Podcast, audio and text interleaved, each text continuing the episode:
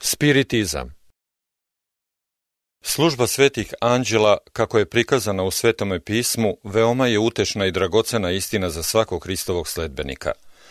Ali biblijska nauka o ovome predmetu izopačena je i pomračena zabludama opšte raširenog verovanja – Nauka o prirodnoj besmrtnosti uzajmljena od mnogobožačke filozofije i uvedena u hrišćansku veru za vreme mraka velikog otpada, zamenila je istinu koju sveto pismo tako jasno uči, a to je da mrtvi ne znaju ništa. Hiljade njih veruju da su duhovi umrlih, oni službeni duhovi koji su poslani na službu onima koji će naslediti spasenje. A ovo se protivi nauci Svetoga pisma koje uči da su nebeski anđeli postojali i bili u vezi sa čovekom pre smrti i jednog ljudskog bića. Nauka o čovečijoj svesnosti za vreme smrti, naročito verovanje da se duhovi umrlih vraćaju da bi služili živima, pripravila je put modernom spiritizmu. Ako se mrtvi nalaze u prisustvu Boga i svetih anđela i imaju daleko više znanja nego što su imali ranije, zašto se ne bi vratili na zemlju da prosvetljuju i poučavaju žive?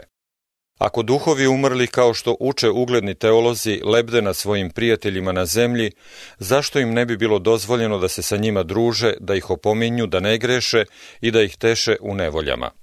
Kako mogu oni koji veruju da je čovek za vreme smrti svestan da odbijaju ono što im dolazi kao božansko videlo od strane ovih proslavljenih bića?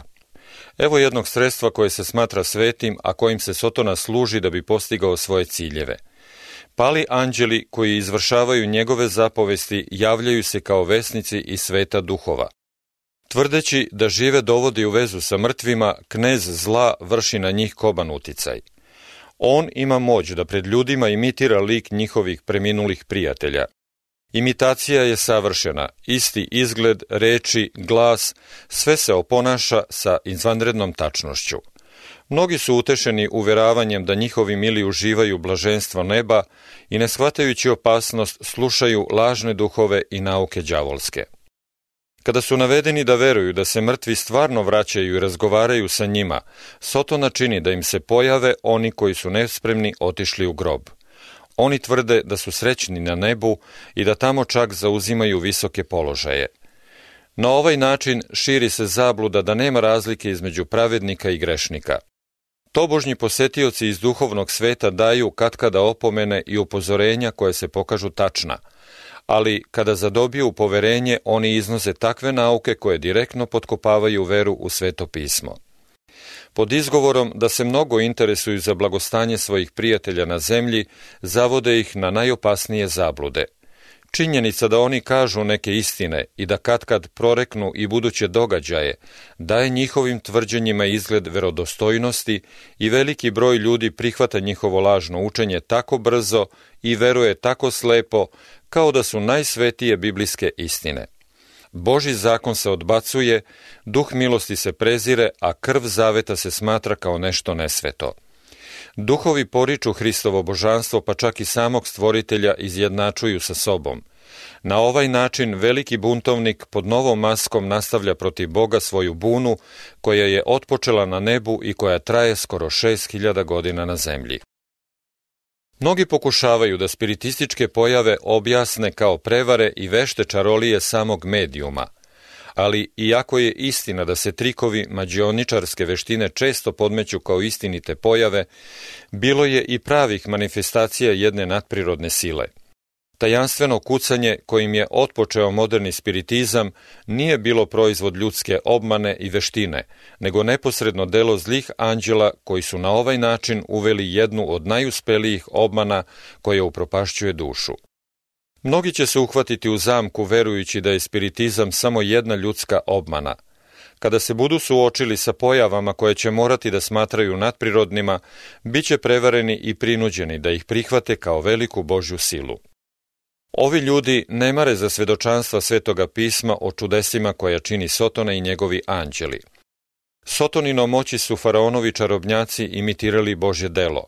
Pavle svedoči da će pred drugi Hristov dolazak biti sličnih otkrivenja Sotonine sile. Gospodnjem dolasku će prethoditi delovanje Sotonino sa svakom silom i znacima i lažnim čudesima i sa svakom prevarom nepravde a apostol Jovan, opisujući čudotvornu silu koja će se pojaviti u posljednjim danima, kaže I učini čudesa velika i učini da i oganj silazi s neba na zemlju pred ljudima i vara one koji žive na zemlji znacima koji joj biše dani da čini. Ovde nije reč o običnim prevarama. Ljudi će biti prevarani stvarnim čudesima koje će sotonska oruđa moći da čine, a ne koja izgleda da čine. Knez Tame, koji toliko vremena posvećuje sve snage svoje velike inteligencije delu prevare, spretno prilagođava svoja iskušenja ljudima svih staleža i položaja. Obrazovanima predstavlja spiritizam u njegovim finijim i intelektualnim vidovima i tako mu uspeva da mnoge uvuče u svoju zamku. Mudrost koju daje spiritizam, po rečima apostola Jakova, ne dolazi od ozgo, nego je zemaljska, ljudska, đavolska. Ovo, međutim, veliki varalica vešto krije uvek kada to može uspešno da posluži njegovom cilju. Onaj koji je imao silu da se pojavi u pustinji kušanja pred Hristom, ogrnut sjajem nebeskog serafima, pojavljuje se i ljudima u najprivlačnijem vidu kao anđeo svetlosti. On laska razum otkrivajući mu uzvišene predmete, oduševljava ljudsku maštu veličanstvenim prizorima i osvaja osjećanja svojim rečitim opisima ljubavi i dobrote. On daje mašti uzvišen polet i podstiče ljude da imaju tako visoko mišljenje o svojoj vlastitoj mudrosti da u svojim srcima preziru večnoga. Ovo moćno biće koje je imalo silu da odvede otkupitelja sveta na najvišu goru i da mu pokaže sva zemaljska carstva i njihovu slavu, izneće i ljudima svoja iskušenja kojima će izopačiti razum svima onima koji nisu pod zaštitom božanske sile. Sotona sada obmanjuje ljude laskanjem kao što je obmanuo Evu u Edemu, budi u njima želju da traže zabranjeno znanje i predstavlja u njima častoljubivu težnju za samouzvišenjem. Popuštanje ovim zlim željama prouzrokovalo je njegov pad, a sada nastoji da time prouzrokuje i propast ljudi. Pa ćete postati kao bogovi, izjavljuje on, i znati što je dobro, što li zlo. Spiritizam uči da je čovek biće napretka i da mu je određeno da se neprestano od rođenja pa sve do večnosti približava božanstvu. I dalje svako razumno biće sudiće samo sebi, a ne drugo. Sud će biti pravedan jer je to sobstveni sud. Prestoje u tebi samome. Jedan spiritistički učitelj je rekao kada se ova duhovna svest probudila u njemu, svi moji bližnji su polubogovi koji nisu pali, a jedan drugi je izjavio, svako pravedno i savršeno biće je Hristos. Tako je Sotona na mesto pravde i savršenstva večnoga Boga, pravoga predmeta poštovanja, i na mesto savršene pravednosti Božjeg zakona pravoga merila ljudskih ideala postavio grešnu i nestalnu ljudsku prirodu kao jedini predmet poštovanja, jedino pravilo suda i merilo karaktera. To je napredak, ali ne unapred, nego unazad. Zakon je naše intelektualne i duhovne prirode da se mi menjamo onim što posmatramo – Naš um je prožet onim čime se bavi. Mi postajemo slični onome što smo navikli da volimo i poštujemo. Čovek se nikada neće uzdići više nego što je njegovo shvatanje o čistoti, dobroti i istini. Ako je njegovo ja njegov najviši ideal, on neće nikada postići nešto uzvišenije. Naprotiv, on će padati sve niže i niže. Samo Božja milost ima silu da čoveka uzdigne. Prepušten sam sebi, on će neminovno padati sve dublje. Ljudima koji popuštaju svojim strastima, koji su željni uživanja, telesnima, spiritizam se javlja u manje prefinjenom vidu nego onima koji su obrazovani i kulturni, u njegovim grubljim oblicima oni nalaze upravo ono što odgovara njihovim sklonostima. Sotona proučava svaki znak slabosti ljudske prirode, vodi računa o gresima koje je svaki pojedinac sklon da čini i onda se trudi da ne propusti ni jednu priliku da zadovolji njihove sklonosti ka zlu. On navodi ljude da preteruju u onome što je samo po sebi dozvoljeno i da neumerenošću oslabe svoju fizičku, duševnu i moralnu snagu. On je uništio i još uništava hiljade njih putem zadovoljavanja niskih strasti kojima ljudsku prirodu čini grubom. I kao vrhunac svog dela on tvrdi preko duhova da pravo znanje uzdiže čoveka iznad svih zakona, da je sve što postoji dobro i da Bog nikoga ne osuđuje – i da su svi gresi koje činimo nevini. Kada su ljudi ovako zavedeni da veruju da je želja najviši zakon, da sloboda znači razuzdanost i da čovek ima samo sebi da polaže račun, trebali se onda čuditi što svuda vlada tolika pokvarenost i moralna izopačenost. Mnogi požudno prihvataju nauku koja im daje slobodu da ugađaju sklonostima svoga telesnoga srca – Uzde samosavlađivanja prepuštaju se požudama, duhovne i duševne snage se počinjavaju životinskim nagonima, a Sotona likujući uvlači u svoju mrežu hiljade onih koji kažu da su Hristovi sledbenici. Ali niko ne treba da bude zaveden lažnim tvrđenjima spiritizma – Bog je dao svetu dovoljno svetlosti da može da otkrije zamke. Kao što smo već videli, teorija koja čini stvarni temelj spiritizma je u protivurečnosti sa jasnim tvrđenjima svetoga pisma. Biblija uči da mrtvi ništa ne znaju, da su njihove misli prestale, da oni nemaju udela ni u čemu što se događa pod suncem, niti išta znaju o radostima i nevoljama onih koji su im bili najmiliji na svetu. Šta više, Bog je izričito zabranio svaku tobožnju vezu sa duhovima preminulih. Među jevrejima su postojali ljudi koji su tvrdili kao i spiritisti danas da održavaju vezu sa mrtvima, ali duhovi pogađački, kako su nazivani ovi posetioci sa drugog sveta, nazivaju se u Bibliji duhovi đavolski. Gospod je kazao da je gad i zabranio po smrtnom kaznom održavanje veze sa ovakvim duhovima – Već samo ime vraćanje izaziva danas preziranje. Tvrđenje da ljudi mogu da stupe u vezu sa zlim duhovima smatra se kao priča mračnog srednjeg veka. Ali spiritizam koji broji stotine hiljada pa čak i milione pristalica koji je prodro u naučne krugove, koji se uvukao u crkve i naišao na naklonost u zakonodavnim telima, pa čak i u kraljevskim dvorovima, ova silna obmana samo je oživljavanje u novom ruhu onog u staro doba osuđenog i zabranjenog vračarstva.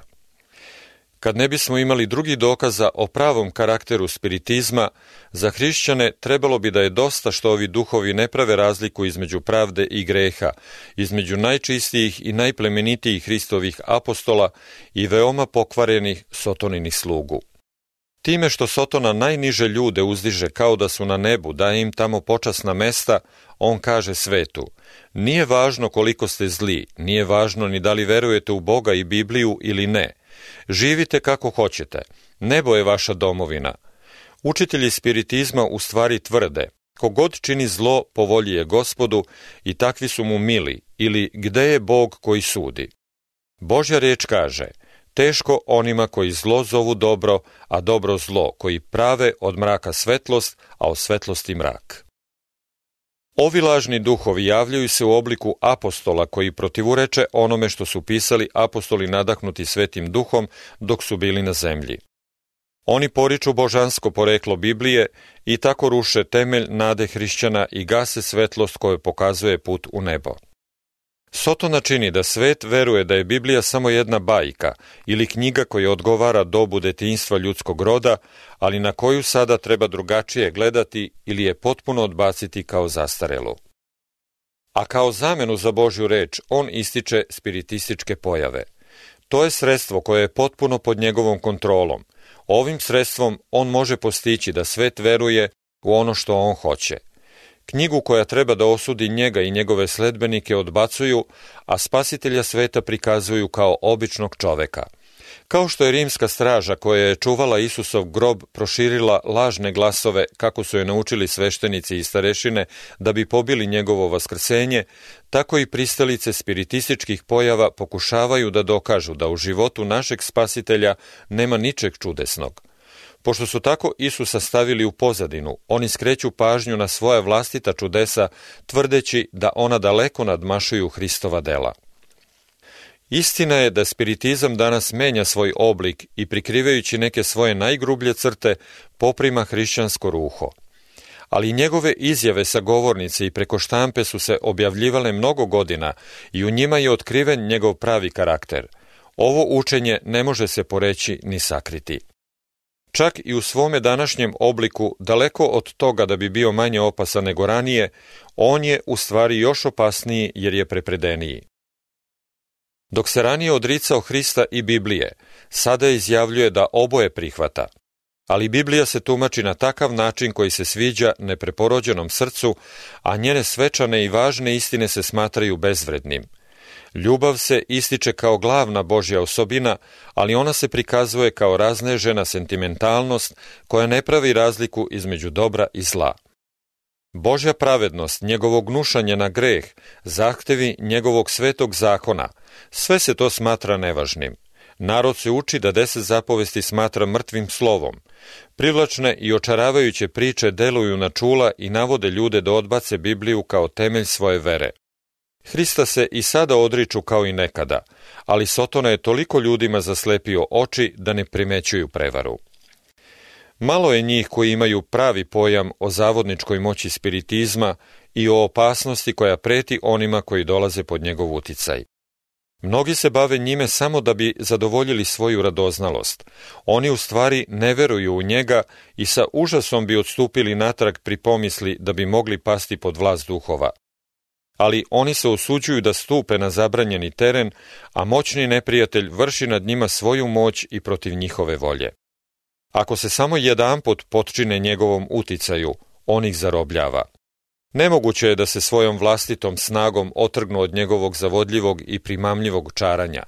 Ništa osim Božje sile, darovane kao odgovor na ozbiljnu molitvu vere, ne može da oslobodi ove duše uhvaćene u zamku.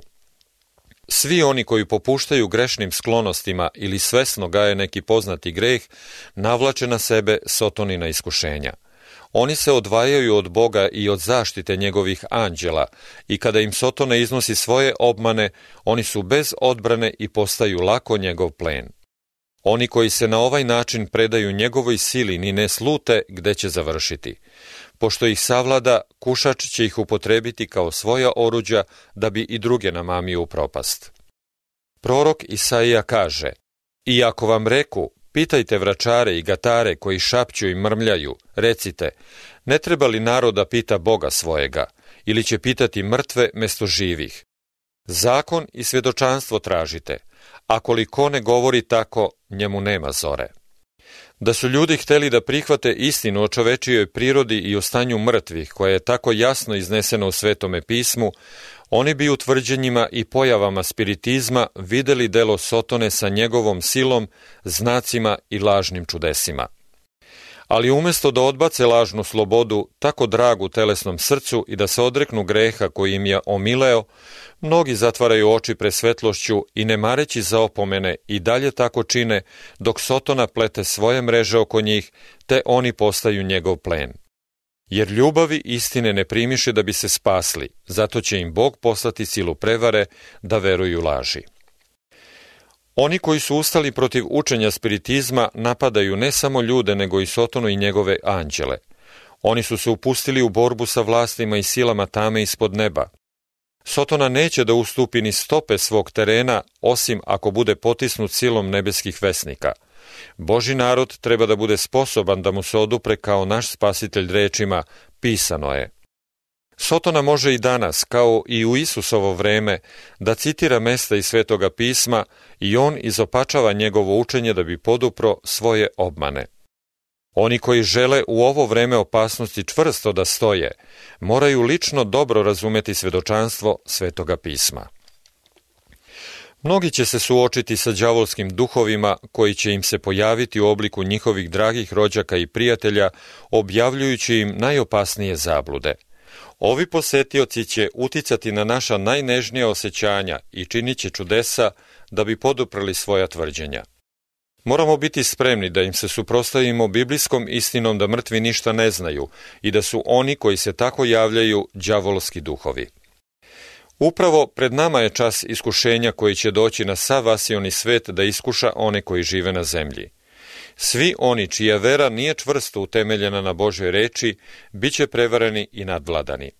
Sotona radi sa svakom prevarom nepravde da bi sinove čovečije potčinio svojoj vlasti i njegove će se prevare sve više povećavati, ali on može svoj cilj da postigne samo onda ako čovek dobrovoljno pristane na njegova iskušenja – Oni koji ozbiljno traže poznanje istina i bore se da poslušnošću očiste svoje duše i čine sve što je u njihovoj moći da se pripreme za borbu, naći će u Bogu istine sigurnu zaštitu. jer si održao reč trpljenja mojega i ja ću tebe sačuvati. Jeste spasiteljevo obećanje. On će preposlati sve anđele sa neba da zaštite njegov narod, nego što će dopustiti Sotoni da nadvlada i jednu dušu koja se u njega uzda. Prorok Isaija iznosi strašnu obmanu koja će doći na grešnike i koja će učiniti da se osjećaju sigurnim od osude Božeg suda. Uhvati smo veru sa smrću i ugovori smo s grobom. Kad zađe bič kao povodanj, neće nas dohvatiti, jer od laži načini smo sebi utočište i za prevaru zakloni smo se. U ovu grupu ljudi ubrajaju se oni koji se u svojoj tvrdoglavoj nepokajanosti teše uveravanjem da za grešnika neće biti kazne, da će svi ljudi, ma kako bili pokvareni, otići na nebo gde će biti kao Boži anđeli. Ali još sigurnijima se smatraju oni koji čine zavet sa smrću i ugovor sa grobom, koji odbacuju istine koje je nebo predvidelo kao zaštitu za pravedniku u danima nevolje, a traže utočište u lažima koje im Sotona pruža u vidu primamljive obmane spiritizma.